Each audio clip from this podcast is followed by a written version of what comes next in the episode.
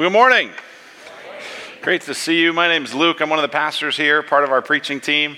And uh, really glad that you're here with us. And uh, this is kind of a cool season, as Josh said, as we celebrate Advent. And one of the things that makes this series uh, unique for us is that we're actually doing it kind of in conjunction with our kids' ministry and our student ministry. So uh, on Sundays, uh, when we're here talking about peace, they're in the kids' rooms talking about peace.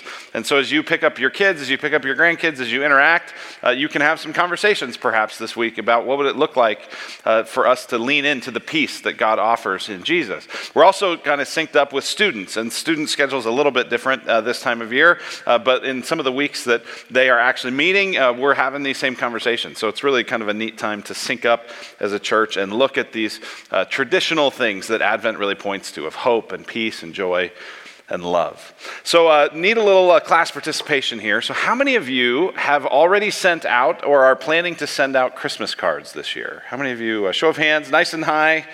Nice and high. Okay, a few of you. How many of you have already started getting Christmas cards? Uh, in the mail. You've been getting these? Yes, and all these smiling people and their kids or their grandkids or their dogs or their granddogs or whatever it is. I think the funny ones are the ones where you're like, I don't even know who sent me this because they're not on it. It's just like their grandkids.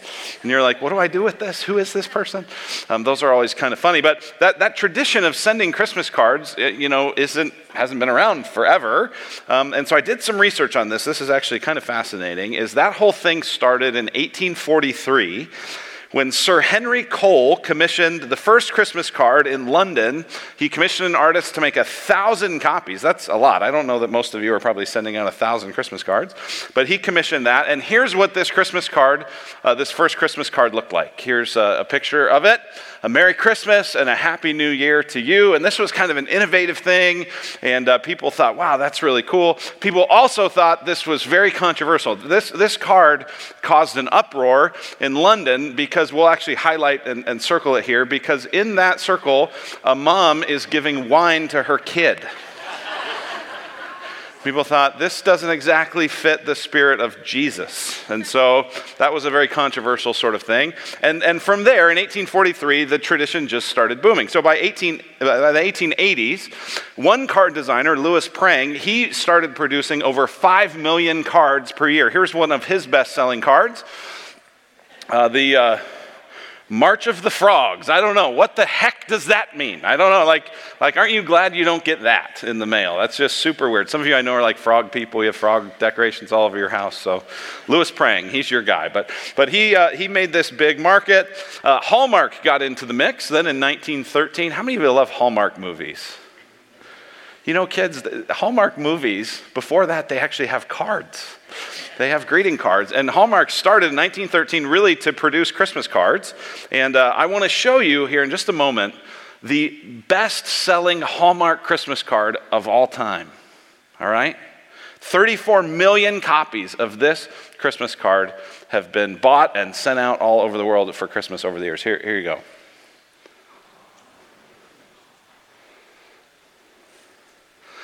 See, that just shows all the difference in personalities. Because some of you were like, oh, that's so sweet. And others of you were like, 34 million of that? Ugh. Like, so anyway, we're all different, but apparently a lot of people like that, and uh, it's, it's, awfully cute. And uh, the presidents of the United States now send out Christmas cards. That began in 1953 with Dwight Eisenhower. He was the first one to do it, and he started sending out some serious ones and some funny ones. Here's one that he sent out during his presidency uh, that's kind of fun. And uh, so, so this tradition has just been going, it's been going like crazy. Uh, there are now, today in the United States, over 2 billion Christmas cards sent every year. That's just amazing. 2 billion. Only 15% of those cards, this won't surprise you, are purchased by men. Men are like, yeah, I'm already bored. I don't know what you're talking about, but I would never do any of this stuff. And when you think about these cards, because now, now the Christmas cards that we get a lot of times are family pictures and sort of things like that. And they, a lot of them have sayings on them. You know, Merry Christmas and a Happy New Year, Feliz Navidad. But one of the most common phrases is peace on earth. Peace on earth. You see this on the Christmas cards, you see this on banners. I was driving into Santan Mall uh, the other day and had one of these kind of temporary electronic signs. You know, it said, Merry Christmas, peace on earth. I don't know if that was just to try to keep the Black Friday people calm. You know, hey, remember, peace on earth, peace on earth. You know, while you fight over your televisions and stuff at Best Buy. But, but peace on earth. Where does this phrase peace on earth come from? Well, it comes from the passage that we just read in Luke chapter 2, verse 14. It says, Glory to God in the highest, and on earth peace among those with whom he's pleased. Peace on earth. That refrain comes out a lot during this time of year. And so we thought that it would feel right during this sermon to look at peace. Peace. So here's what I want to look at uh, from this passage and from some others is, is peace. What it's not, what it is, who it's for, and how you get it. Peace. What it's not, what it is, who it's for, how you get it. That's where we're going to go. So let's pray and uh, ask God to give us peace. Father, that is our heart's desire that we would experience peace, the kind of peace that Jesus brought when he first came and we pray that we'd begin to get tastes of the kind of peace He'll bring when He comes again. And so, God, would you use your word to help us to understand uh, what it is that could give us peace, what the great barrier is to us experiencing it, and help us to, um, even today, have be a day where we experience peace with you through Christ, we ask. In Christ's name, amen. Amen. So the angels, the, the, angel first shows up to the shepherds and announces, this is what we read in chapter 2, beginning in verse 10. The angel said to them, Fear not, for behold, I bring you good news of great joy that will be for all the people. For unto you is born this day in the city of David a Savior who is Christ the Lord. And then in verse 13, not just one angel appears, but a multitude of the heavenly host, thousands perhaps, uh, hundreds of thousands. We don't know exactly what constitutes a multitude, but it's a lot, lots and lots of angels, and they are saying, Glory to God in the highest, and on earth peace among those with whom he is pleased.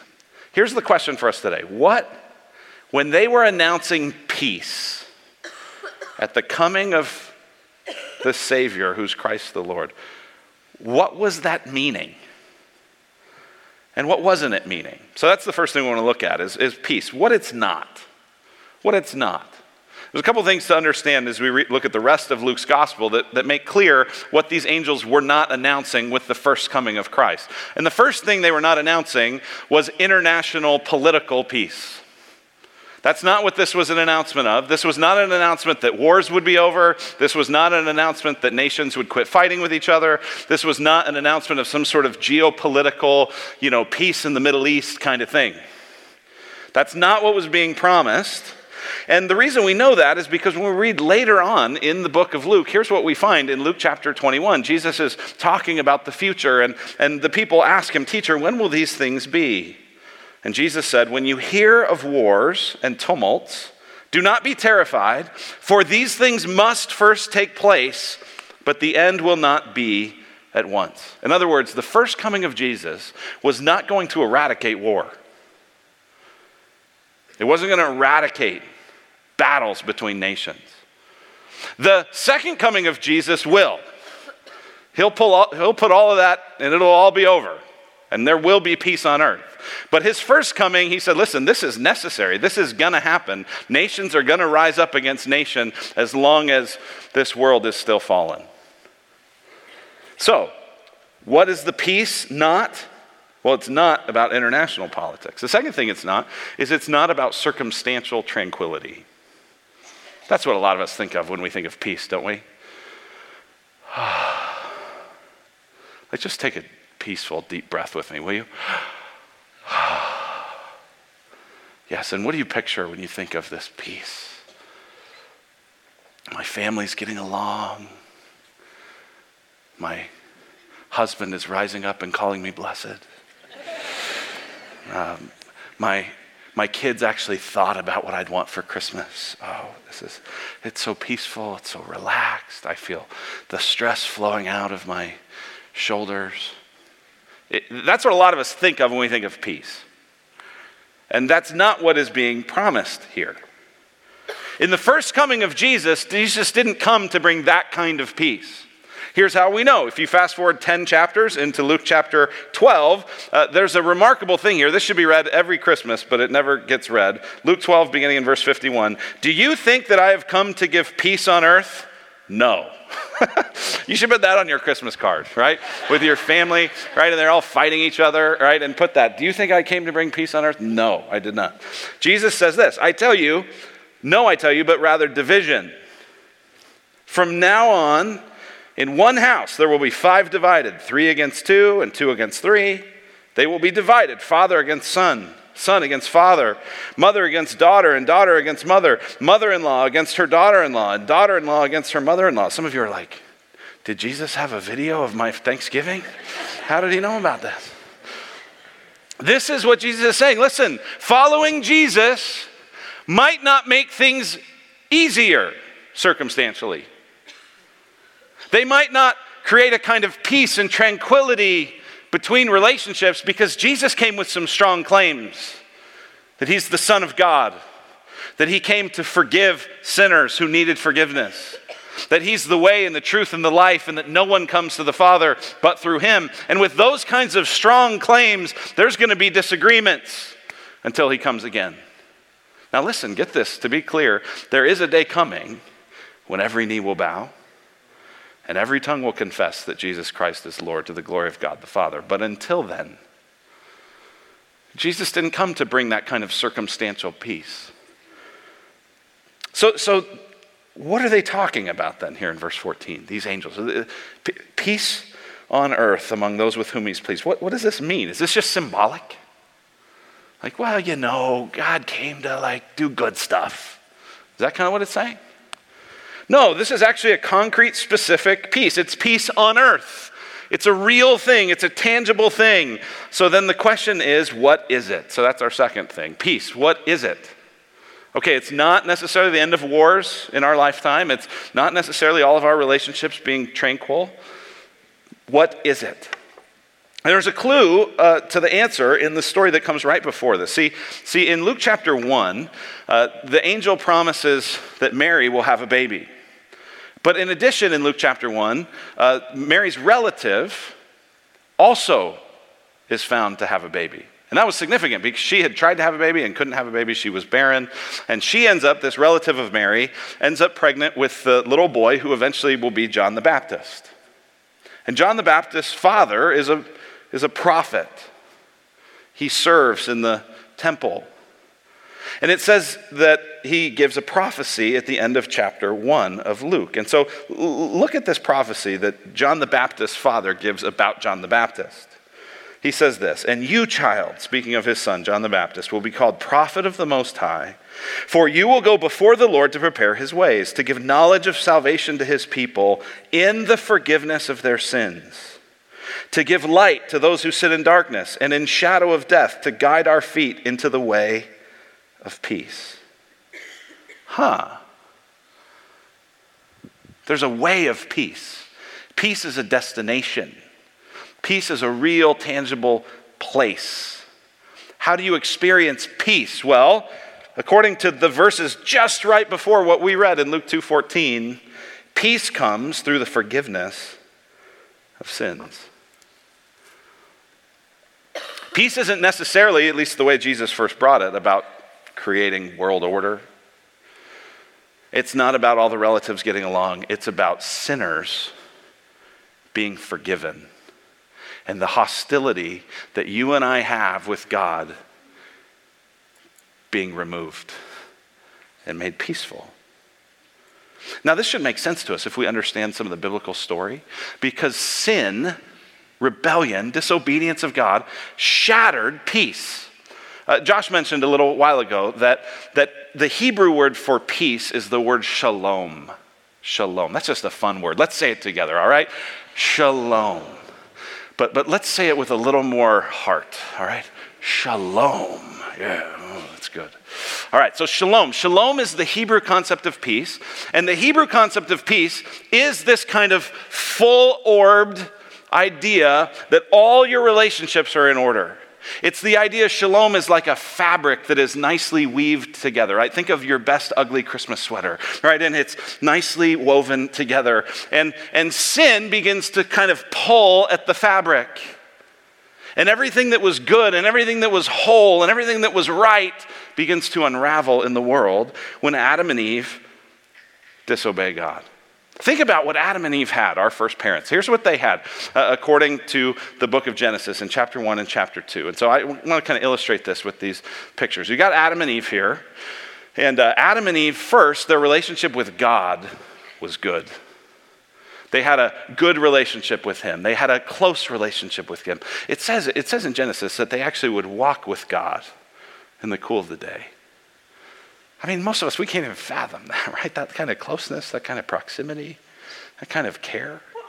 But that's what they had. They were part of naming the animals together, this kind of reigning and ruling with God. This relationship with God was beautiful. But also the relationship with one another was beautiful.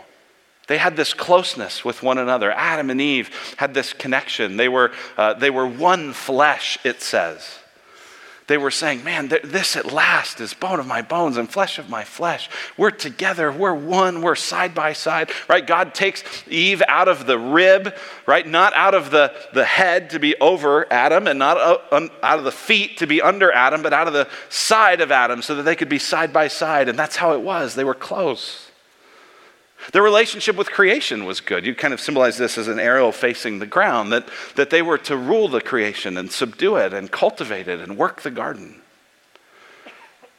And maybe as significant as anything, their relationship with themselves was good.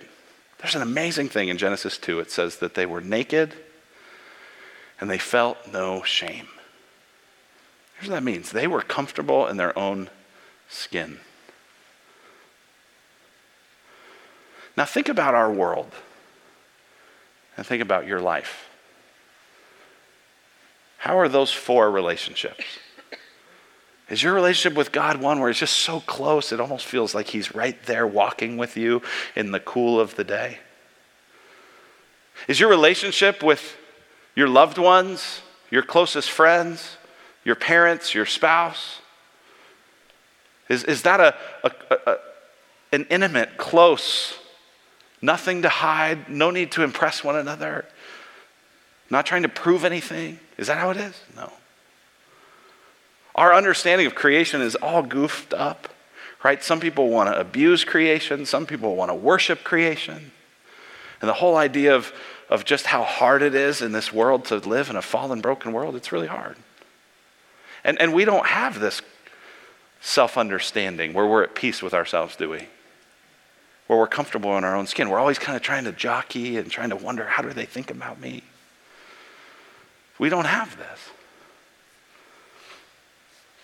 And the question is why?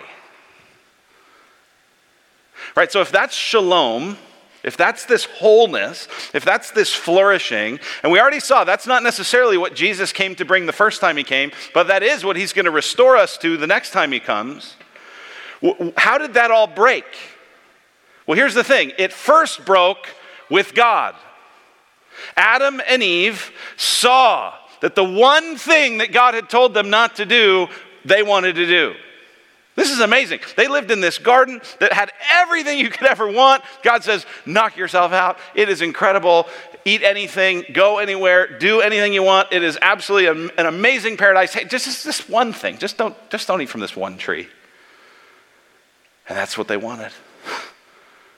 And they ignored God. And they thought, eh, God can't really be trusted. God's holding out. And so in their hearts, it began to break. And they took of the fruit and they ate it, and that relationship with God was not whole anymore. Instead of walking with God closely in the cool of the day, now they're hiding from Him. Well, then God shows up and says, Well, what happened? Adam, what's the deal, man? Like, I told you not to do that. And Adam goes, Whoa, wait, wait a minute. It was the woman that you gave me, God. So now the relationship between husband and wife is broken, right? Not only is it broken with me and God, but now it's broken with me and the other people in my life. And then God puts a curse on it and says, listen, here's what's going to happen. Because of your sin, there's going to be this constant jockeying between men and women. Men are going to constantly try to oppress and try to abuse, and women are going to try to usurp. And instead of working side by side the way I made you, you're going to be jockeying for who's in charge. And the ground is cursed. There's thorns and there's thistles, and work is difficult. And then you see at the end of all of this that instead of being naked and unashamed, they take fig leaves and they cover themselves because they are ashamed and they know they're not clean and they don't feel comfortable in their own skin. And that's where we are, isn't it? But, but think here, think. Where did it begin? It didn't begin with rebelling against one another. It didn't begin with rebelling against creation. It began, all of this got broken by rebelling against God, by doing the one thing God told us not to do, by disregarding God, by ignoring God, by not doing the things that God says will lead to life and to flourishing and to wholeness and to shalom. And that's what sin is. Sin is breaking the rules. Sin is exalting yourself and your own wisdom above God's. Sin is thinking, I have a path for my life that's far better than God's. And as soon as we do that, it all falls apart. And so Zechariah in John 1 says, Listen, you can't have the way of peace unless you have the forgiveness of sin. So, what is the peace that these angels are announcing that came in Christ when he first came? It's the forgiveness of sins. Jesus Christ came to save his people from their sins. That's why he came. Now, he will eventually set all things right. But he will do that after he's dealt with our biggest problem our sin. So, peace. What it's not, it's not international politics, it's not circumstantial tranquility. What it is, it's the beginning of wholeness through forgiveness of sins. Third thing, who it's for who it's for. Who is this kind of peace for? This is one of the really cool things about this passage, because when we think of peace, like if you were to just kind of ask your friends, hey, do you, what would it take for you to get peace in your life? Right? And they wouldn't be defining it the way I'm trying to define it here, right? But they would just be talking about kind of that feeling of peace, right? And, and if, if we said, hey, what would you have to do to go experience peace? Here's the reality everything you'd have to do to go experience peace, just about, would cost you money. Right? Because you'd go, well, I need to go on a vacation. Kauai. That would give me peace. Any of you ever been to Kauai? Those of you that have are like, yeah, that actually would give you peace. like, because it's supposed to be amazing. I've, I've never been there, but right, it's not cheap to go to Kauai. Right? Uh, others of you would be like, you know what? I just I need a I need a spa day. Give me a good mani pedi. A couple of you guys, I know that that's what you would want, right? But maybe it's a massage, maybe it's, right? Some of you like, I just need to get away. Uh, some of us would be like, you know what would give me peace? A nanny. if I had an au pair, like that would be great. You know what? When I need peace, because I don't want just short term peace, I want long term peace. And to have long term peace, I need to have good education so that I can get a good job, so I can have the kind of money where I can have the things and I can pay for all of that stuff, and then I'll have peace. Listen, in any of that kind of way of constructing it, here's the thing peace is only available for who? The rich, the powerful, those at the top. And that's actually not that different than the first century. There's a person mentioned in chapter 2, verse 1. We just read over his name every year, which feels appropriate, actually. He's a footnote in the story of the true king, but his name's Caesar Augustus. One of the things that Caesar Augustus is famous for, besides this verse, is that he's the, the Roman emperor that ushered in what's called the Pax Romana, the Roman peace. And this uh, season that began with him and carried on for a few hundred years beyond him was this time where there was a common language in the Roman Empire, there was lots of roads and infrastructure, and this great uh, empire of the Roman Empire had peace, relatively speaking. But here's the thing when you read the research on it, when you see how it actually worked, the pe- only people that really had peace were the people at the top. The people in Rome who were rich, who were wealthy, who were powerful. That's who the peace of the Roman Empire was for. Look then at how different God's peace is. Let me ask you this Who is the person who delivers the Prince of Peace? What's she like? She's poor. She's unwed. She's a teenage mom. She's engaged to a poor carpenter husband. and who are the people that hear about this Savior who's coming first? Who, who, who gets the announcement? Who's on the receiving end? Class, come on. Who? Shepherds. Spit it out. You got it. Your kids are over there. They're, they're, they're much more energetic than you are about this. Shepherds! Right. Actually, first they go, Jesus? Right? Because they just know that that's supposed to be the right answer. No, it's shepherds. It's shepherds. So get this who are the shepherds? They're poor. They're outcasts. They're dirty. They're smelly. A lot of shepherds were thought to be dangerous people that you wouldn't want to encounter if you were going on a journey because they might rob you. That's who God shows up for. Who is this peace for? It's not for the 1%. It's not for the powerful. It's not for the rich. It's not for those who kind of have figured it all out and gotten their education and have just limited access to have, you know, checked all the right boxes. No, no, no, no. This is a peace for all kinds of people. And it's a peace for anyone who experiences the grace of God. That's what's intended by verse 14, where it says, Glory to God in the highest, and on earth peace among those with whom he is pleased. Now, the unfortunate part is the, the way that's translated, peace among those with whom he's pleased, seems to be saying peace for those who have really earned it. But, but the other way you've maybe heard this translated, which I think is a more accurate translation, is on earth peace to those on whom his favor rests. Who can get this peace? Not those who work really hard for it, not those who can pay for it. Anyone on whom God will give his grace.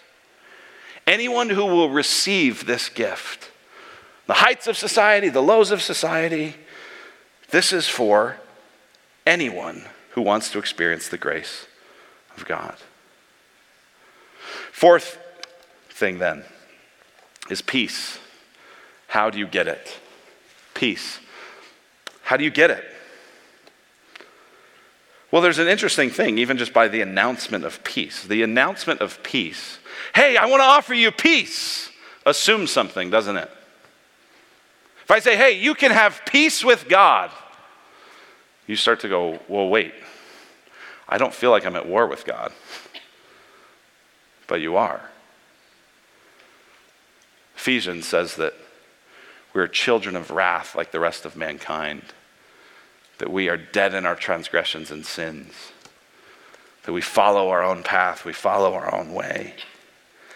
And so, first, we get peace by admitting our hostility toward God.